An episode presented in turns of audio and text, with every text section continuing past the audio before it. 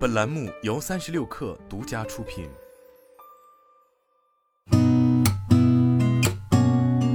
八点一刻，听互联网圈的新鲜事儿。今天是二零二二年九月二十七号，星期二，早上好，我是金盛。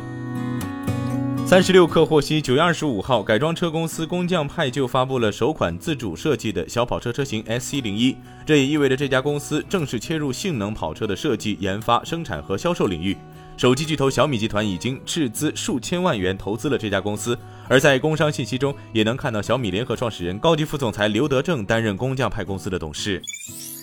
财政部、税务总局、工信部发布关于延续新能源汽车免征车辆购置税政策的公告，对购置日期在二零二三年一月一号至二零二三年十二月三十一号期间内的新能源汽车免征车辆购置税。免征车辆购置税的新能源汽车，通过工业和信息化部、税务总局发布免征车辆购置税的新能源汽车车型目录实施管理。自目录发布之日起，购置的列入目录的纯电动汽车、插电式混合动力汽车、燃料电池汽车属于符合免税条件的新能源汽车。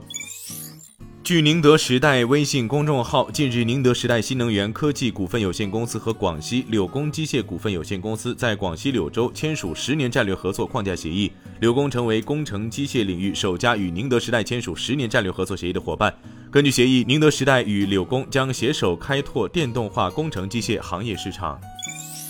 微软公司昨天宣布任命袁鑫为微软中国区总裁，袁鑫将直接向微软公司全球资深副总裁、大中华区董事长兼首席执行官侯阳博士汇报。微软表示，袁鑫将全面领导微软中国区业务，依托微软智能云推动云业务，依托微软智能云推动云业务对各行各类型企业的促进和增长。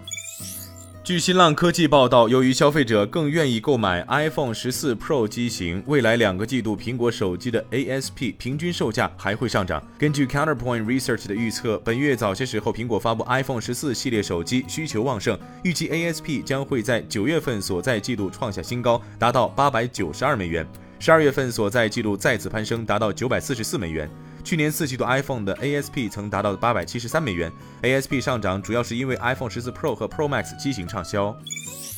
据界面报道，知情人士称，意大利政府和英特尔已确定新建数十亿欧元芯片工厂的首选地点，即威尼托大区维罗纳省市镇维加西奥。英特尔去年宣布，计划未来十年内在欧洲投资八百亿欧元开拓市场。在意大利的投资项目将包括新建一座先进半导体封装和装配厂。英特尔表示，意大利工厂将创造一千五百个就业岗位，外加供应商和合作伙伴的三千五百个就业岗位。按计划，该工厂将在二零二五年至二零二七年之间开始运营，其初始投资价值约为四十五亿欧元。东南亚网约车和快递服务巨头 Grab 并不打算像其他一些竞争对手那样进行大规模裁员，而是将有选择的进行招聘，同时控制其进军金融服务市场的野心。Grab 首席运营官 Alex Hengate 表示，今年早些时候公司一直在担心全球经济衰退，因此其对招聘非常谨慎和明智，所以他没有走到冻结招聘或大规模裁员的绝望地步。二零二一年底，该公司的员工总数大约为八千八百人。今天咱们就先聊到这儿，我是金盛，八点一刻，咱们明天见。